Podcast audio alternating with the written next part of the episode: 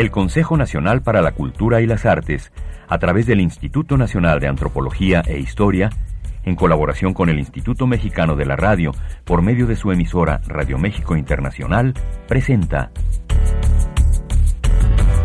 Arqueología en México.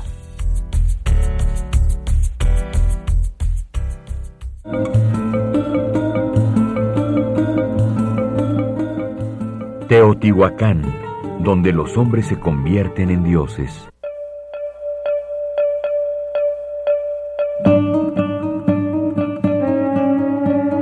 Armonía en el tiempo y el espacio. Texto de Linda Manzanilla.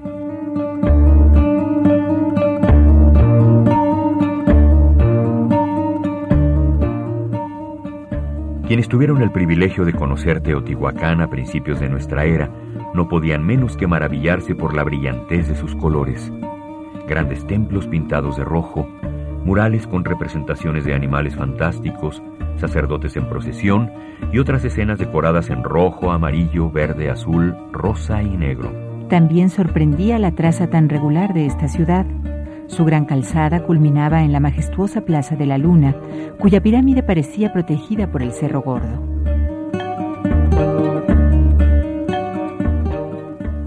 Teotihuacán armonizaba con el cosmos. Era el lugar donde el espacio y el tiempo sagrados fueron creados. La orientación astronómica de sus construcciones habla de una observación natural de los astros y parece estar relacionada con el inicio de la estación de lluvias a comienzos de mayo. La ubicación de esta ciudad fue elegida en virtud de varios factores. La cercanía de las minas de obsidiana de Otumba y de la Sierra de las Navajas en Pachuca, la existencia de manantiales de agua dulce en la posición suroeste del valle, la posición privilegiada del valle de Teotihuacán en la ruta de acceso más sencilla entre la costa del Golfo y la cuenca de México.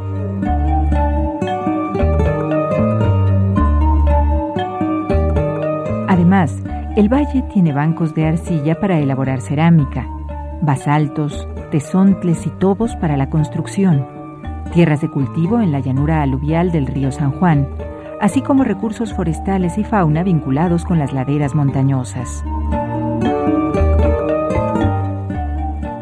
Uno de los aspectos característicos de Teotihuacán es la magnitud de sus construcciones públicas. Sobresalen las pirámides del Sol y de la Luna por su grandiosidad, la de Quetzalcoatl por lo llamativo de su decoración y simbolismo. Alrededor del área central se disponen varios complejos residenciales teotihuacanos, entre los que se pueden citar Atetelco, Yayahuala, Tetitla, Tlamimilolpa y Xolalpan. Estos complejos multifamiliares se caracterizaban porque varias familias compartían tanto el espacio doméstico como el parentesco y el oficio. Estaban separadas entre sí por altos muros sin ventanas, y en el interior de cada uno existía una clara zonificación de actividades por cuartos.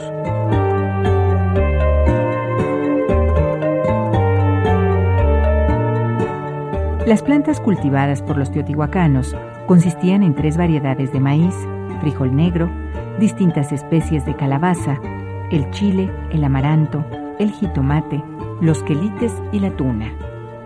Consumían frutos como el capulín, el tejocote y quizás el zapote blanco. Recolectaban papa silvestre, tule, verdolaga y huizache.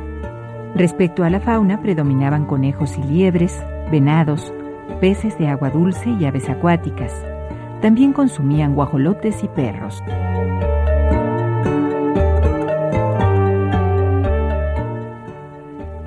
La ciudad de Teotihuacán era una ciudad multiétnica y cosmopolita que albergaba extranjeros y establecía relaciones de distinta índole con puntos lejanos de Mesoamérica.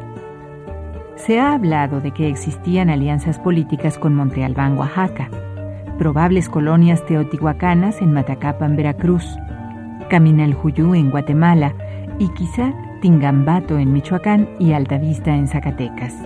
A diferencia de otros centros urbanos de Mesoamérica que estaban regidos por gobernantes y dinastías, en esta ciudad tal vez fueron los sacerdotes quienes se hicieron cargo del gobierno y la administración.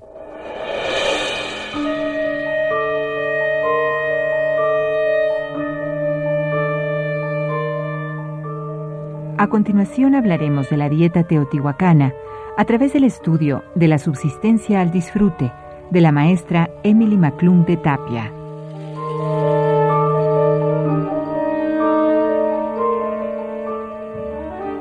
A partir de las detalladas descripciones que pueden leerse en las fuentes del siglo XVI sobre las costumbres alimentarias de las poblaciones prehispánicas del Altiplano Central de México, se logra tener una imagen de la amplia variedad de alimentos aprovechados, tanto de flora y fauna silvestres como de especies cultivadas y domesticadas. No obstante, la larga historia evolutiva de estos pueblos, prehistóricos en su mayoría, es discernible únicamente por medio de la arqueología y los múltiples indicadores que este campo de investigación maneja para reconstruir las actividades productivas.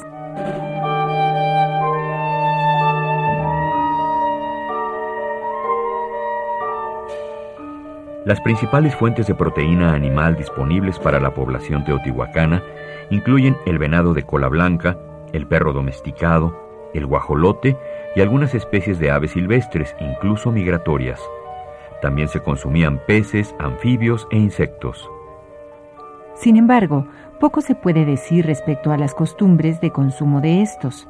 En realidad, los pocos datos disponibles marcan más bien patrones de conservación de restos faunales mientras que las descripciones en las fuentes nos hablan de la distinción minuciosa entre variedades de plantas dentro de un mismo grupo, como por ejemplo tipos y colores de maíz o frijol, los restos arqueológicos de plantas pocas veces se conservan en condiciones propicias para poderlas diferenciar con precisión.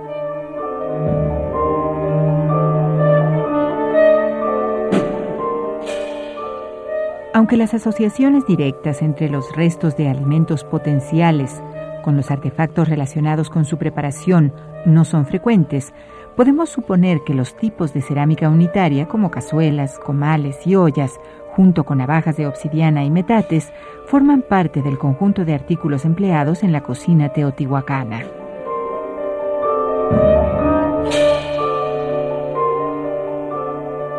La ausencia de fogones en los conjuntos departamentales sugiere que fueron utilizados braseros o anafres en su lugar.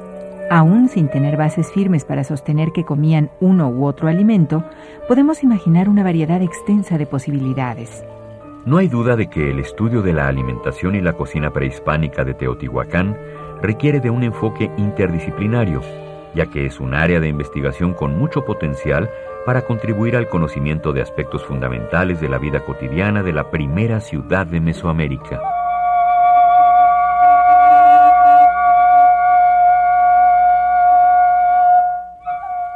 A través del texto Los murales de Teotihuacán del arqueólogo Enrique Vela, pasearemos por esta manifestación artística prehispánica.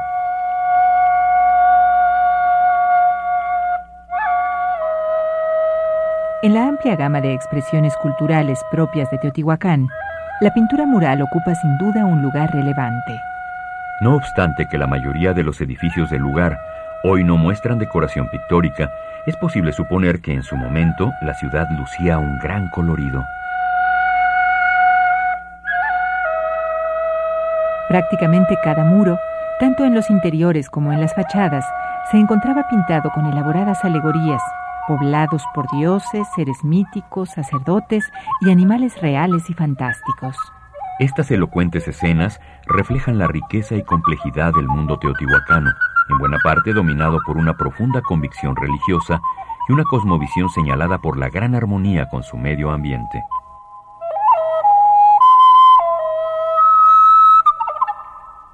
En Teotihuacán se ha localizado una gran cantidad de vestigios de pintura mural, todos de una calidad extraordinaria. Además del Palacio de Quetzalcoatl y sus subestructuras, se han localizado en los grandes conjuntos habitacionales situados en los alrededores de la zona arqueológica. Los murales de lugares como Atetelco, Tetitla, Zacuala y Tepantitla forman uno de los conjuntos pictóricos de mayores dimensiones del México prehispánico.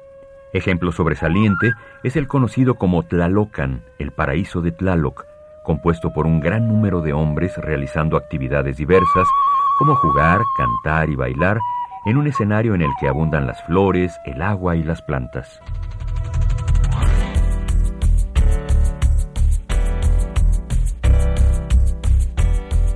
El Consejo Nacional para la Cultura y las Artes a través del Instituto Nacional de Antropología e Historia, en colaboración con el Instituto Mexicano de la Radio, por medio de su emisora Radio México Internacional, presentó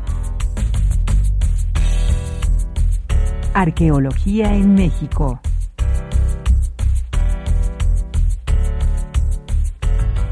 Voces, Yuriria Contreras y Juan Stack. Operación Lauro Gaspar. Guión Marusha Salas. Realización Gabriela Marentes. Directora de Medios de Comunicación del Instituto Nacional de Antropología e Historia, Carmen Gaitán.